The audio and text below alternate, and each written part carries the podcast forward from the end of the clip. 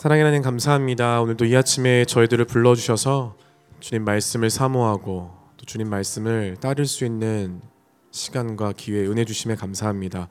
오늘 이 아침에도 하나님께 반응하고 하나님께로 더 가까이 나아가는 우리 모두 될 수 있도록 이 시간 가운데 말씀으로 임재하여 주시옵소서.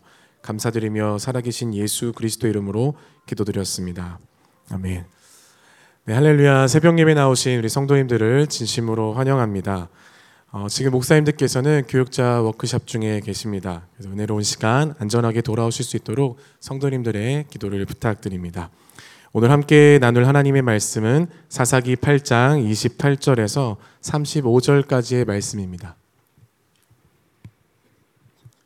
사사기 8장 28절에서 35절까지의 말씀 함께 보도록 하겠습니다.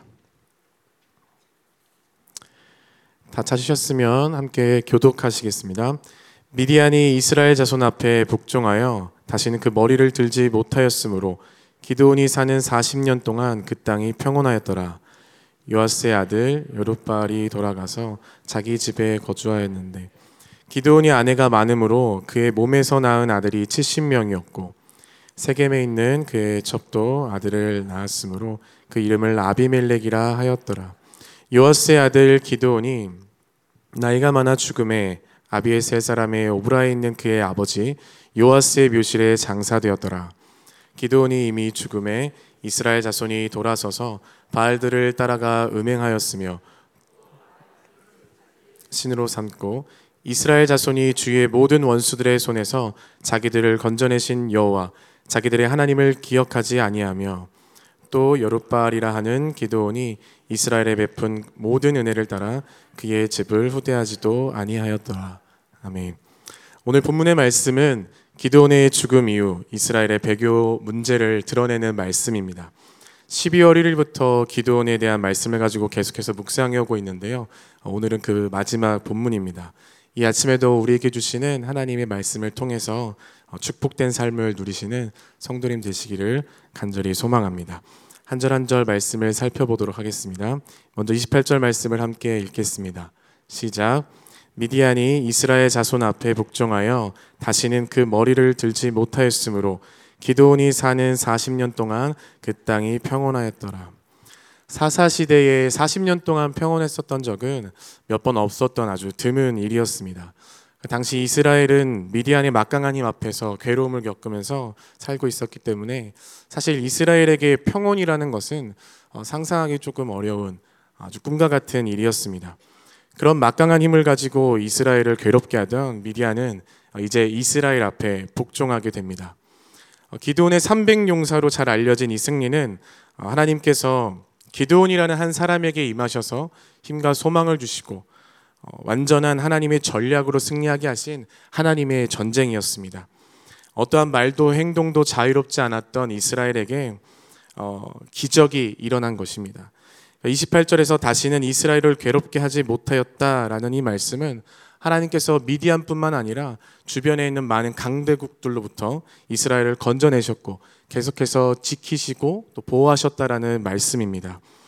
29절부터는 40년 동안 평온했다라는 말에 이어서 기드온의 마지막 생이 어떠하였는지 또 어떻게 마감했는지에 대해서 자세하게 말해주고 있는데요, 평온한 땅에 또 평온한 이스라엘, 그렇다면 기드온의 마지막 삶의 모습도 왠지 평온해야만 할 것 같습니다. 그러나 안타깝게도 기드온의 마지막 모습은 평온했던 환경과는 달리 아름답지 못함을 보여주고 있습니다. 30절 말씀을 함께 읽겠습니다. 시작. 기드온이 아내가 많음으로 그의 몸에서 낳은 아들이 70명이었고 기드온과 300용사가 아닌 하나님의 전략으로 승리했음에도 불구하고 이스라엘 백성들은 기드온을 자신들의 왕으로 세우려고 했습니다. 다행히도 그들의 요구에 기드온은 여호와께서 다스릴 것이다 라고 말하면서 이를 거절했는데요, 그런데 30절 말씀에서 기드온은 분명 왕은 아닌데 그 왕과 같은 삶을 살고 있음이 드러납니다. 아내가 많았다는 것과 또 그의 몸에서 낳은 아들이 70명이었다라는 것은 그가 쾌락을 쫓고 왕과 같이 부하게 살았음을 드러내고 있는 말씀입니다. 이것은 대개 이방 왕들이 호사스럽게 살아가는 타락한 생활상이었는데요. 기드온의 이런 삶의 모습이 결과적으로 결코 축복이 아니었음을 계속해서 31절은 말씀해 주고 있습니다. 31절 말씀을 함께 읽도록 하겠습니다. 시작. 세겜에 있는 그의 첩도 아들을 낳았으므로 그 이름을 아비멜렉이라 하였더라. 기드온은 많은 아내들 중에서 그 세겜에 있는 아내도 있었습니다. 굳이 세겜이라는 이 특정 지역을 말씀에서 드러내고 있는 이유는 바로 이 세겜이라는 곳이 우상 숭배하는 땅이었기 때문입니다. 그 사사시대의 세겜은 가나안 우상 숭배의 중심지였고 그 바알브릿이라는 우상의 신전이 위치하고 있었던 곳이었습니다. 기드온은 지금 그 여러 아내를 두지 말라고 말씀하신 하나님의 명령을 어기는 것도 모자라서 하나님이 아닌 다른 우상을 숭배하는 굳이 이방에까지 가서 이방 여인을 아내로 맞아들인 것입니다. 그리고 그 첩에게서 아들인 아비멜렉을 낳게 됩니다. 정식 아들도 아닌 첩의 아들을 출신지와 이름까지 굳이 성경에서 지금 드러내고 있는 이유는 앞으로 일어날 큰 사건을 암시해주고 있는 것인데요. 후에 세겜의 왕이 된 이 아비멜렉을 통해서 기드온의 70명의 아들들은 모두 죽게 됩니다. 또한 이스라엘 백성들은 아비멜렉으로 인해서 다시금 괴로움을 겪게 됩니다. 이러한 결과는 기드온과 이스라엘 백성들의 죄로 인한 하나님의 심판입니다. 그들이 어떠한 죄를 지었는지 계속해서 말씀을 보도록 하겠습니다. 33절과 34절 말씀을 함께 읽겠습니다. 시작. 기드온이 이미 죽음에 이스라엘 자손이 돌아서서 바알들을 따라가 음행하였으며 또 바알브릿을 자신들의 신으로 삼고 이스라엘 자손이 주위의 모든 원수들의 손에서 자기들을 건져내신 여호와 자기들의 하나님을 기억하지 아니하며. 이스라엘 백성들은 기다렸다는 듯이 사사시대에서 보여주고 있는 죄의 반복적인 그 패턴을 다시금 보여주고 있습니다. 여기서 돌아서다라는 것은 그들의 마음이 하나님으로부터 떠났다라는 것인데요. 이것은 버렸다라는 것과 같은 의미입니다. 결과적으로 이스라엘 백성은 하나님으로부터 돌아서서 다시금 우상을 섬기는 죄를 짓고 맙니다. 그들을 구원하신 하나님을 버리고 바알을 따라가 음행하며 또 바알브릿을 자신들의 신으로 삼는 악행을 저지른 것입니다. 여기서 등장하는 바알브릿이라는 이 우상의 이름은 언약의 바알이다라는 의미입니다. 그러니까 바알에게 이러한 이름을 붙인 것은 이스라엘이 진정한 언약의 하나님이신 여호와를 버리고 우상인 바알브릿과 언약을 맺었다라는 그 죄악을 드러내고 있는 것입니다. 40년이라는 이 긴 시간 동안 평온이라는 축복이 주어졌지만 그들은 그 축복의 시간을 누리기만 하고 영적인 무장은 하지 못한 채 우상 숭배를 하고 말았습니다. 하나님께서 주신 그 은혜를 기억하면서 감사함으로 하나님을 위한 삶을 살아야만 했음에도 불구하고 그 은혜를 잊고 그들은 금세 죄의 공격으로 인해 무너진 채 우상 숭배를 하고 살아가고 있는 것입니다. 무엇이 그들을 한순간에 돌아서게 만든 것일까요? 사실 이스라엘 백성들이 하나님보다 바알을 섬기길 좋아했었던 이유들이 있습니다. 눈에 보이지 않는 하나님보다 눈에 보이는 우상인 그 바알을 섬기기가 편리했다는 점, 또 풍요와 다산을 약속하는 그 바알이 사실 전쟁과 광야의 신으로 알려진 여호와 하나님보다는 그들에게 있어서 더 매력적이었을 것입니다. 뿐만 아니라 바알 숭배의 그 의식의 현란함과 그 음란함은 그들에게 아주 유혹적이었다는 이유가 있습니다. 이 모든 이유들이 이스라엘 백성들이 사실 바알을 섬기기를 좋아했던 이유들입니다. 자신들을 미디안과 그 주위의 모든 원수들의 손에서 건져내시고 그 땅에 평온하게 해주신 여호와 하나님을 잊어버리고 그들은 죄를 선택하고 다시금 죄에 빠져 살아가고 있습니다. 그렇다면 그들이 선택한 바알 숭배의 결과는 평화와 번영이어야 합니다. 그러나 이스라엘 백성이 하나님을 버리고 선택한 이 바알의 숭배의 결과는 번영과 평화가 아닌 오히려 큰 고통을 따르고 있습니다.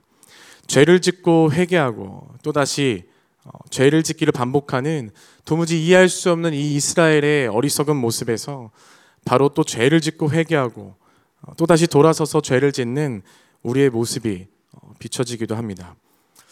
제가 이제 중등부 아이들이 말씀을 읽고 기도했다고 이런저런 삶의 이야기들을 저에게 이제 카톡으로 보내주기도 합니다. 워낙 연예인들을 좋아하는 시기여서 그런지 청소년 아이들에게는 정말 필사적으로 사랑해야만 하는 오빠들이 좀 많이 있습니다.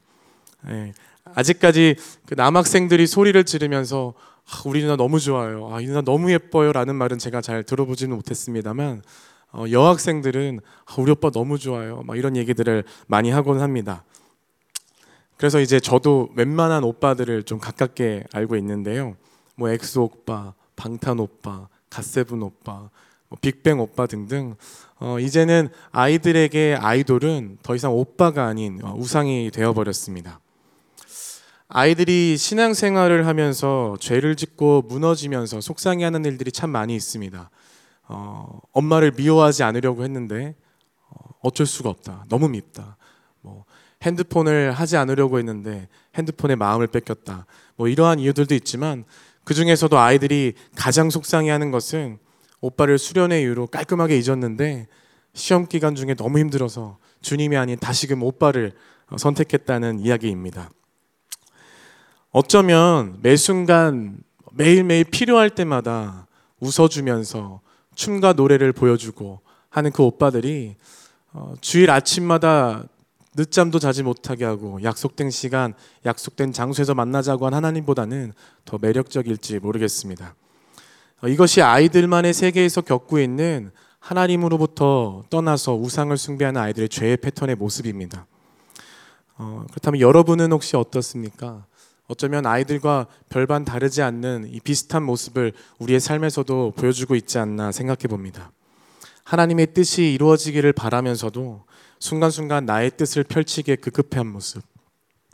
하나님을 섬기는 성도의 삶을 산다고는 하지만 하나님 매 순간 우리의 삶에 실시간 검색어에서 밀리고 밀려서 결국에는 찾아보기 어렵게 되는, 돌아선 우리의 마음은 하나님을 좀처럼 찾기가 어려운 것 같습니다.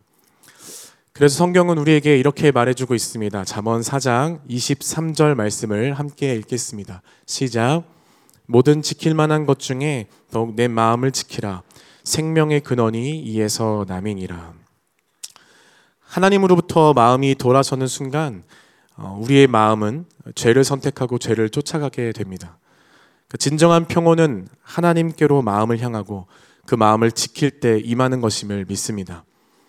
그리고 진정한 신앙의 승리는 죄를 선택하고 죄에 빠져있는 그 마음을 하나님께로 돌이키는 것인 줄로 믿습니다. 성도로서 무엇보다 하나님을 향한 그 마음을 잘 지키면서 살아갈 때 진정한 신앙의 승리는 우리의 삶의 축복으로 임하게 될 것입니다. 마지막 35절 말씀을 함께 읽도록 하겠습니다. 시작. 또 여룻바알이라 하는 기드온이 이스라엘에 베푼 모든 은혜를 따라 그의 집을 후대하지도 아니하였더라.